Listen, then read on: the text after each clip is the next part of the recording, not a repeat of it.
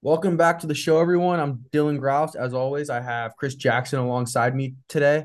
And on t- on t- today's episode, we have a bit of a simple show. We're going to talk about some stats that really jump out at us between the first couple games of high school of the high school s- season, and then we're going to talk about a little bit of something interesting. We have a changing of the guard in NorCal sports. Serra beat De La Salle football on national TV. I know, crazy stuff we will get into that. But now I want to start with some stats. Now, some teams have played three games, a lot of teams have, pl- have played two. But regardless, there's some stats I want to talk about. The first uh, athlete that really jumps out at me is the Folsom quarterback, Austin Mack. In three games played, this is not a joke. This kid has no interceptions, 10 touchdowns, 833 y- yards passing. This kid has been absolutely tearing it up in the first th- three games, but this team's only two and one.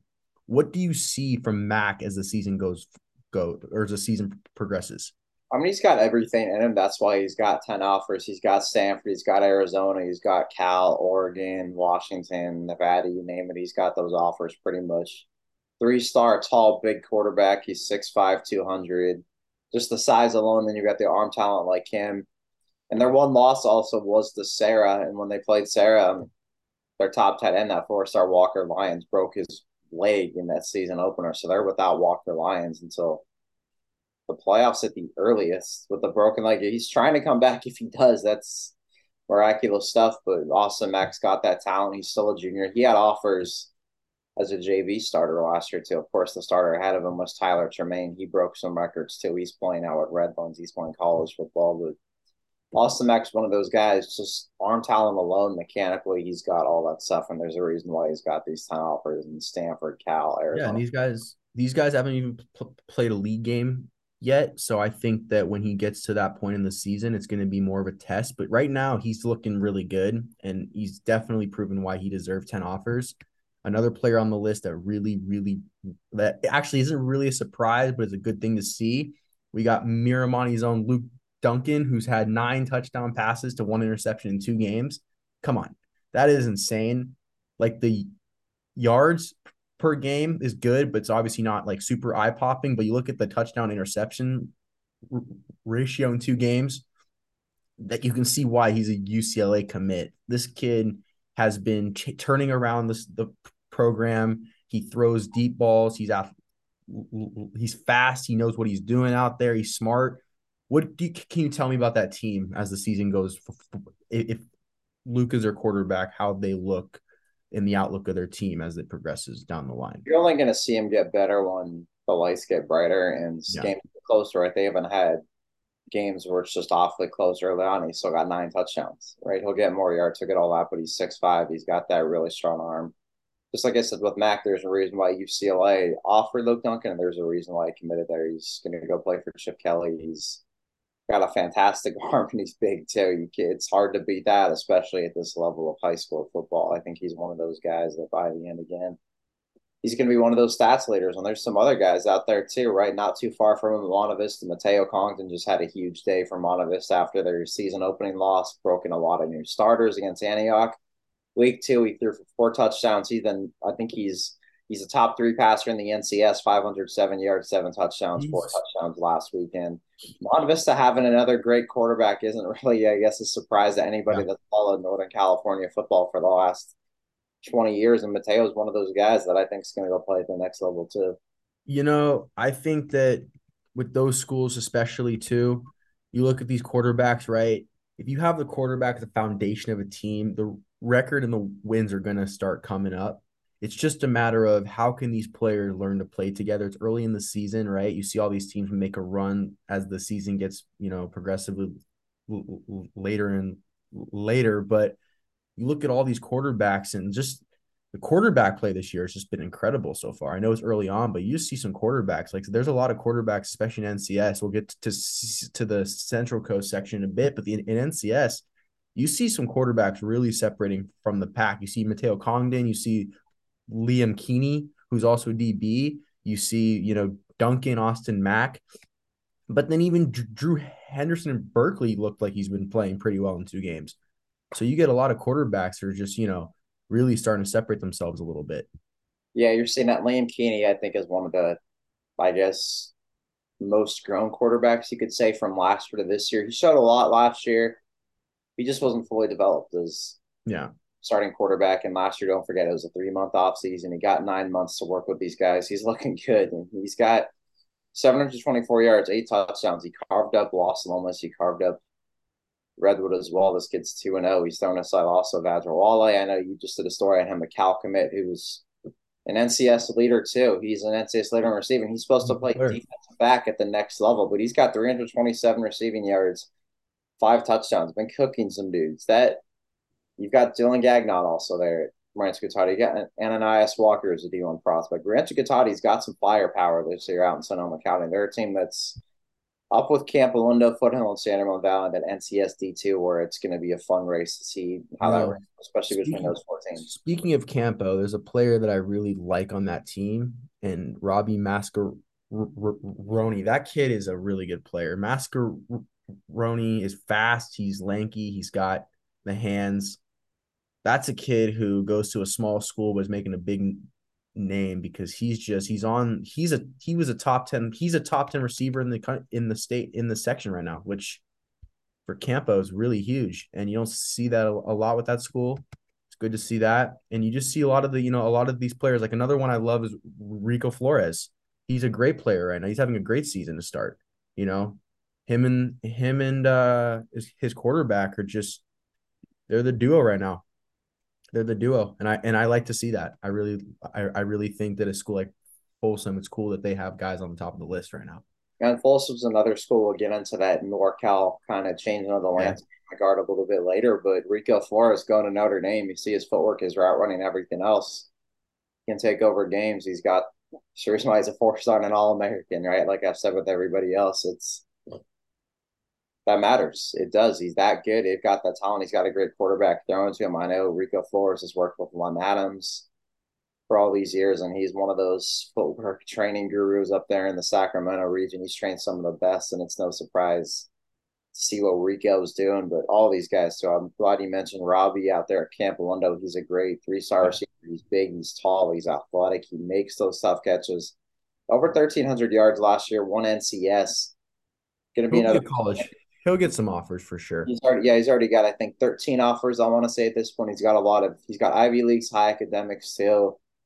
He's gonna he's not only gonna play football at a high level, but he's also gonna get a high level education. yeah, he's gonna be set. He's gonna be set. That's the thing about Campos. If you're a good athlete, you will also get offers from high level um, education schools too, because you know Campo's is a great high school in terms of the academics as well as the sports. So it's more it's a two for one there.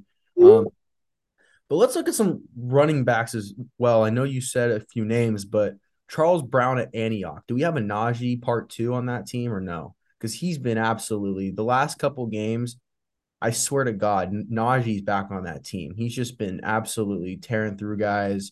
He's he's a focal point on that team, and it's no question that he's just absolutely the focal point of that offense, if you will, yeah. right now he realized he's doing a great job. He got two backs who, in their first game alone, ran for over 100 yards. They ran for 480 yards in their season opener against Monte Vista. Charles Brown went at Pitt last year. Now he goes to Antioch for his senior year. He's definitely not as big as Najee Harris, but he's shifty. He's quick. He can do a lot of things. He's somebody that's going to go play at the next level. In that league, too, you've got Devon Rivers at Heritage. I'm going to see him tonight.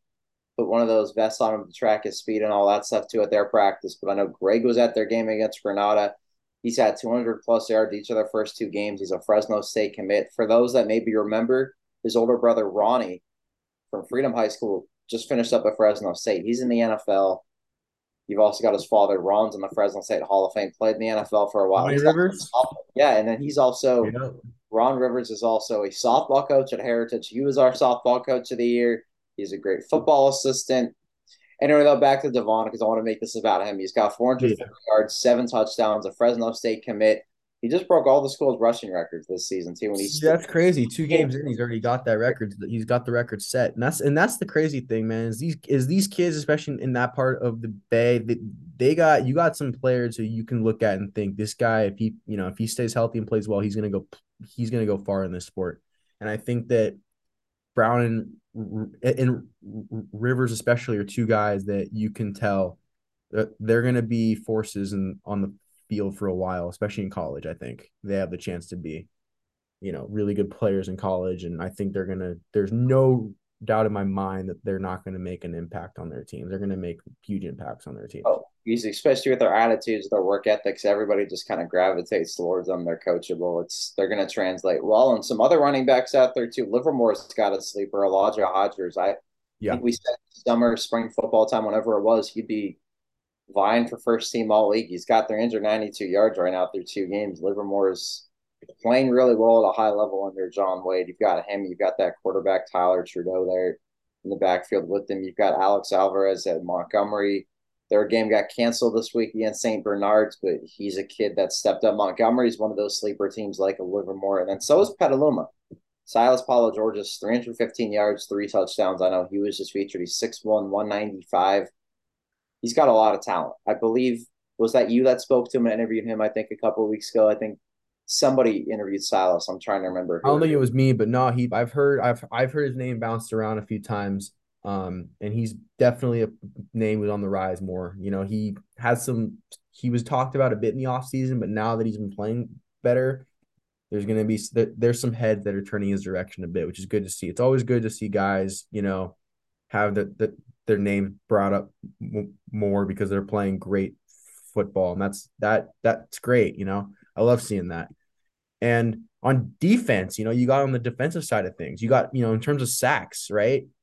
You have Cade Millard in, in Foothill. He's got four and a half sacks in two games. That's insane. I mean, that's that's some that's some pressure the quarterback right there. He's got four hurries. He's got 2.2 sacks a game. I mean, this guy's just a machine. He's not someone you can stop e- e- like easily. What is your assessment of him, and how do you think he, he's going to fare down the line? As he's a D one player. He, yeah. He's his his older brother is the head coach at Monte Vista. His dad played in the NFL. Actually, his dad was a defensive player in the year in the NFL. I think in '89 with the Vikings. But Cade looks like that next guy to play high level football. He's way bigger than he was last year. Too. Last year he was tall, but not quite as beefy, muscular. Now this year he just looks like an edge rusher, outside linebacker. He's he's going to start getting those offers coming in really, really soon. Once you get that midseason film going up there and everybody sees the size, I mean, once one school offers, a lot of schools are going to offer. I think size, yeah, I definitely think size is huge too. I think a lot of coaches, especially now, if they see a guy with size, that's half of it, and then if he has the skill set, he'll get offers. I think that that's the biggest thing about about high school because you don't really see the size like you normally would like in college, right? So if you see a guy with that size, you're going to get him some looks, especially if he starts playing well. He's going to be getting a lot of looks at. But you know, I like Millard a lot. I like Deshaun Pratt too. He's been pretty good in one game. He has three sacks in one game. I mean, that's insane. You can't really. I know it's one game, but still, that's insane after the first week of the season. Um, interceptions. You got some good. You got some great interception players. So you got Samuel Yosa from De La Salle, even though he took the, the loss, he had two interceptions in the first game of the season. He's a good player. He's going to be a force on defense. What do you m- make of that De La Salle defense, even though they lost their first game of the year? Yeah, it's they've got enough talent there. I think De La Salle is still going to get through the NCS. I don't see really somebody competing with them. I think Pittsburgh will be the top competitor for De La Salle this year. De La Salle just though up front. I know Serra, you'll watch it. Serra was the better team up front. Of course, that's Serra's got some great pieces up front too. We'll get into that soon here too. De La Salle is going to be okay on defense. They've got guys, got your Cunningham, Journey McCoy is a Nevada commit. Their talents all over there. They're De La Salle is going to figure it out. They're going to be okay. They will.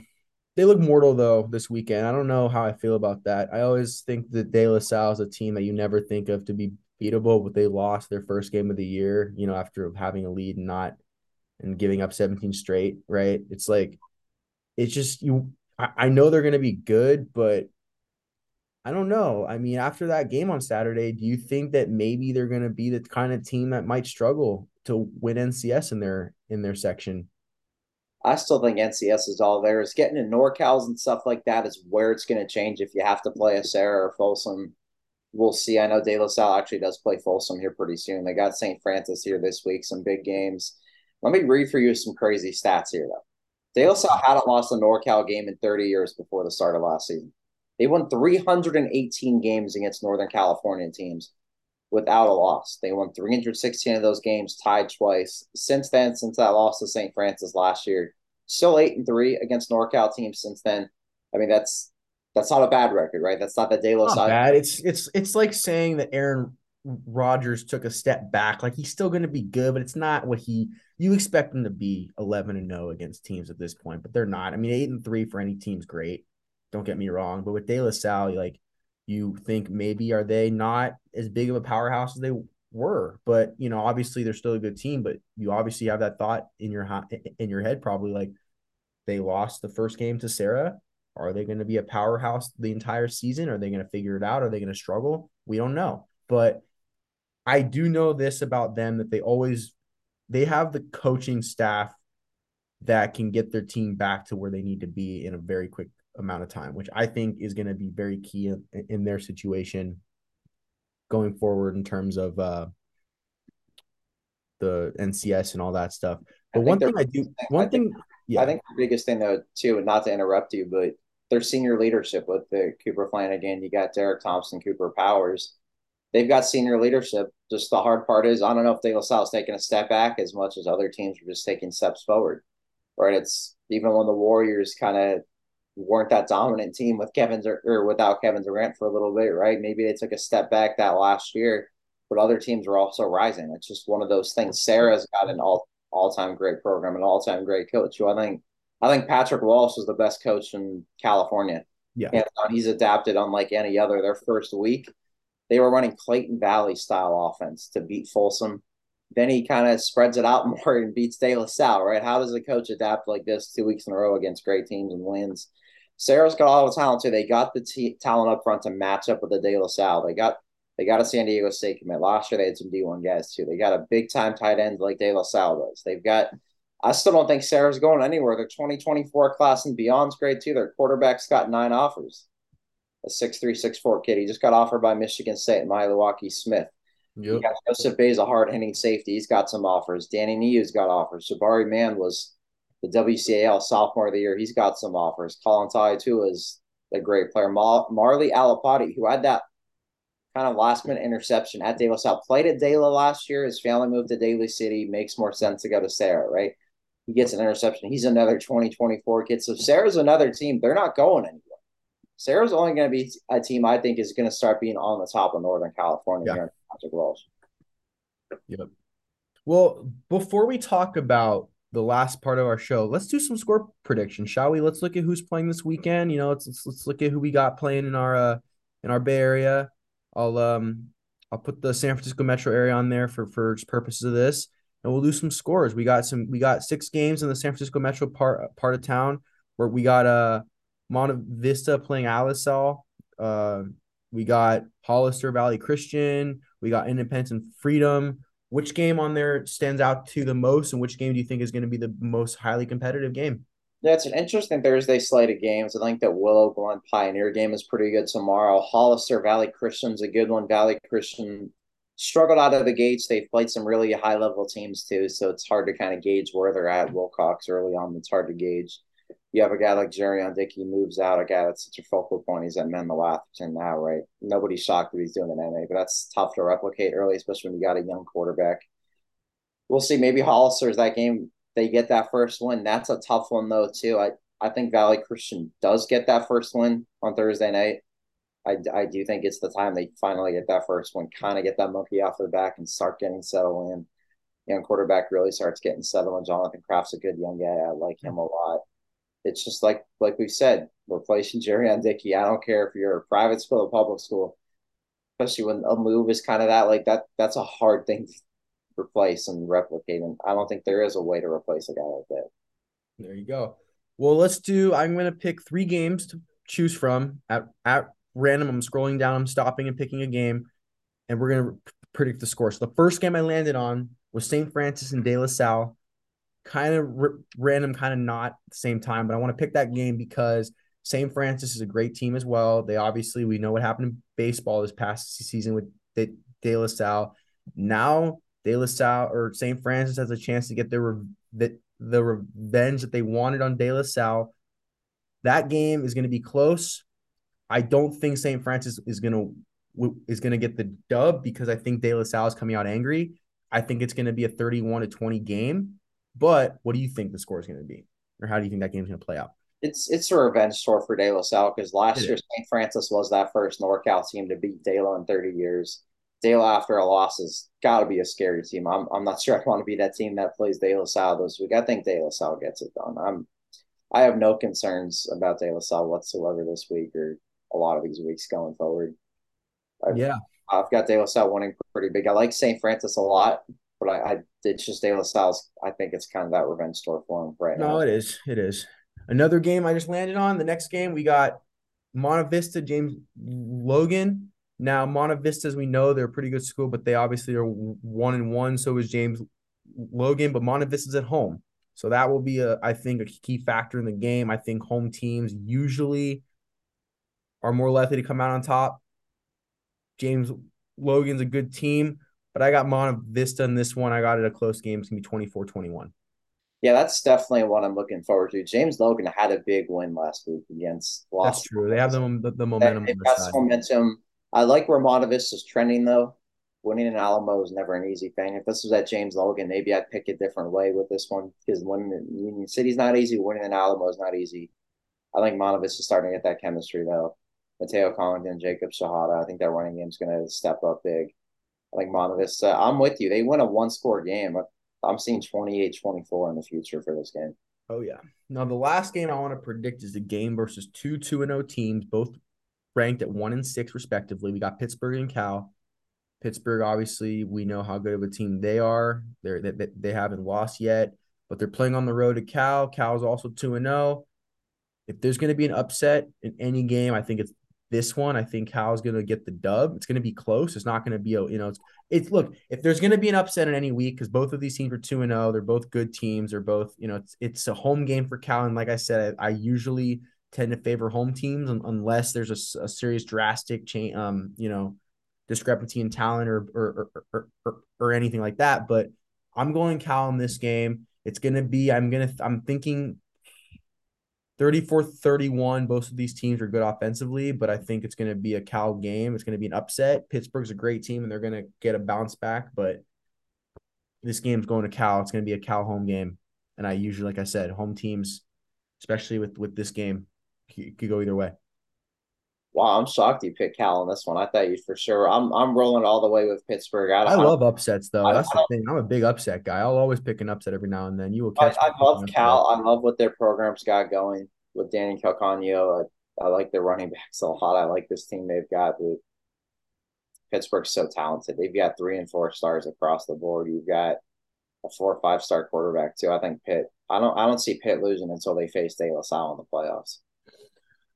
Well, there you go. That those are our game predictions for NCS for the week.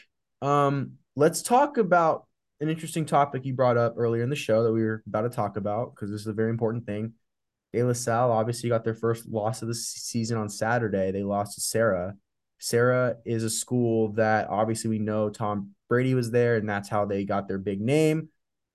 But the last few seasons, I mean, they're on the come up now. But in you know, I'd say historically in the last decade or so, has their name really come up in, in the landscape of sports and football?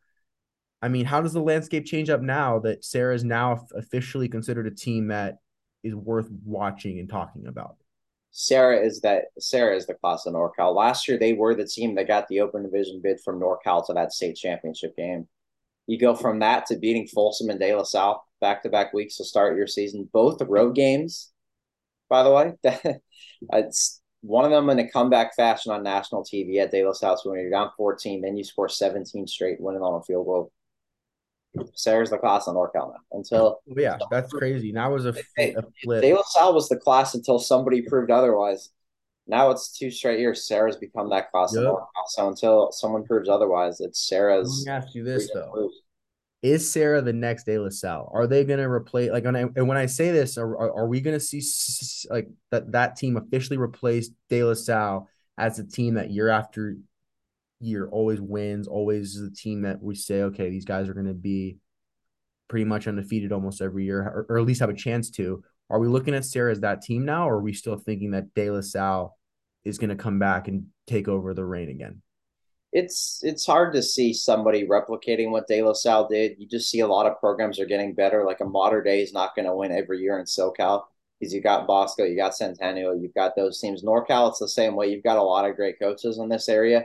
De La Salle is going to have its years. Pittsburgh's going to have its years with the talent coming up through that city and that area in East County. Bellarmine's got a great coaching staff. I think some of the young talent they're bringing in is going to win them some big ball games.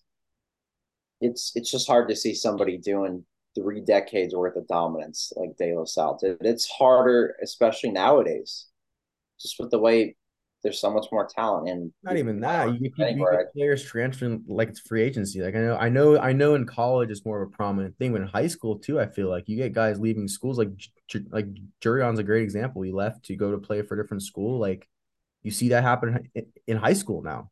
So yep. I think, you know, I think that with the the um the instability, I guess is the word, like the fact that you don't really know who's going to be on which team each year, who's going to transfer or whatever. The fact that Serra, the last couple see is the fact that it's becoming more of a problem now, but they're getting, but they're sailing now is proof that the culture and the environment is key because they're able to keep players, able to get players in, they're able to de- to develop their talent, and I think that having that for a program, especially in this day and age, is huge. And I do agree with you. I do think that it's hard to replicate what De La Salle's done, but I think when De, when De La Salle was successful, it was during a period where players would play for high school, and that was it. But now you get players, uh, like I said, you might see them play in Serra for one season and then tra- transfer to a different school the next season. So I think that having them be good now, especially nowadays, it's telling about that culture and that team and that coaching staff and all that. Yeah, there's just there's so many great cultures and coaching staffs, and Serra's that example of how they've built that thing up to where it's harder for a day out of one year and year out. Folsom's another great example of big time public school there in the Sacramento area. One of their assistants is strictly a recruiting coordinator too. That helps out a lot when you've got an assistant that dedicates himself to that. It's that's almost like Texas esque there in a little bit with the way you don't have that in high school really either anymore. That's no, that's not really a high school thing. You get that's that's the thing, right? If you're able to recruit in high school, which a lot of schools can't, but some schools are able to, like the private schools, then I that's the reason why I think, you know, being a guy who comes from a who came from a public school, like this isn't even like that is why it's sometimes hard to compare public schools to private schools in sports because public schools can't recruit like that but a public school is able to pretty much assemble a college team and then go out there every every week and just basically sh- shellac a team because they got you know six foot five receivers and 300 pound linemen and guys who they got you know who they knew were going to be good. And then you know they win games. So yeah that's tough especially as a public school where it's i know it's kind of easier to move nowadays and all that stuff but it's it's just tough for the resources that some private schools. District rules come into play for stuff that there's just so many different factors that come into play with this stuff. Maybe that's a good podcast we have coming up is actually do we separate public and private in california? Because other states do texas has its own different stay tuned next week when we talk about will we sep- should we separate public and private schools on the sports yeah, landscape? I think that's a great thing to touch up on in terms of having a, a show on that because there is that debate right? You have the question of is it right to put public school players who really essentially go to the school that they live in the area versus p- private school kids that were recruited by these coaches, handpicked and de- and de- developed into superstars, right? So, is it fair? I don't know. I mean, I think that on one hand it can be because some public schools are good, like really good, but on one hand, is it, it I think it definitely makes it for an unfair competition because these players that are recruited aren't getting better playing against public school kids that are, you know, not that big and strong, you know. Yeah, and I know there's been some private school coaches that have even voiced their support for separation. Patrick Walsh with Serra is one of those guys where he said, heck, it's just it's not fair to us to play a 10 and 0 team in the first round of CCS, but they're a smaller public school and we're a bigger private school it's it's hard. He understands that better than anybody. I think if Patrick Walsh is a guy that understands that, that's a great conversation that we will have. We're not going to get into it much now, but next week that's the perfect topic Dylan mm-hmm. talk about. Absolutely. Well, with that being said, everyone, that's our show for today. Next week, you guys know what our topic is, so come back and we're going to talk about that. It's going to be a very fun show. Stay tuned, and everyone have a blessed day and a great weekend. And don't forget, watch that football, man. The games are on. It's going to be an exciting weekend. You're going to see some kids have fun. It's going to be a great time. So, everyone, get out there on the field, on the TV, anything you got to do, watch those games. Have a good one.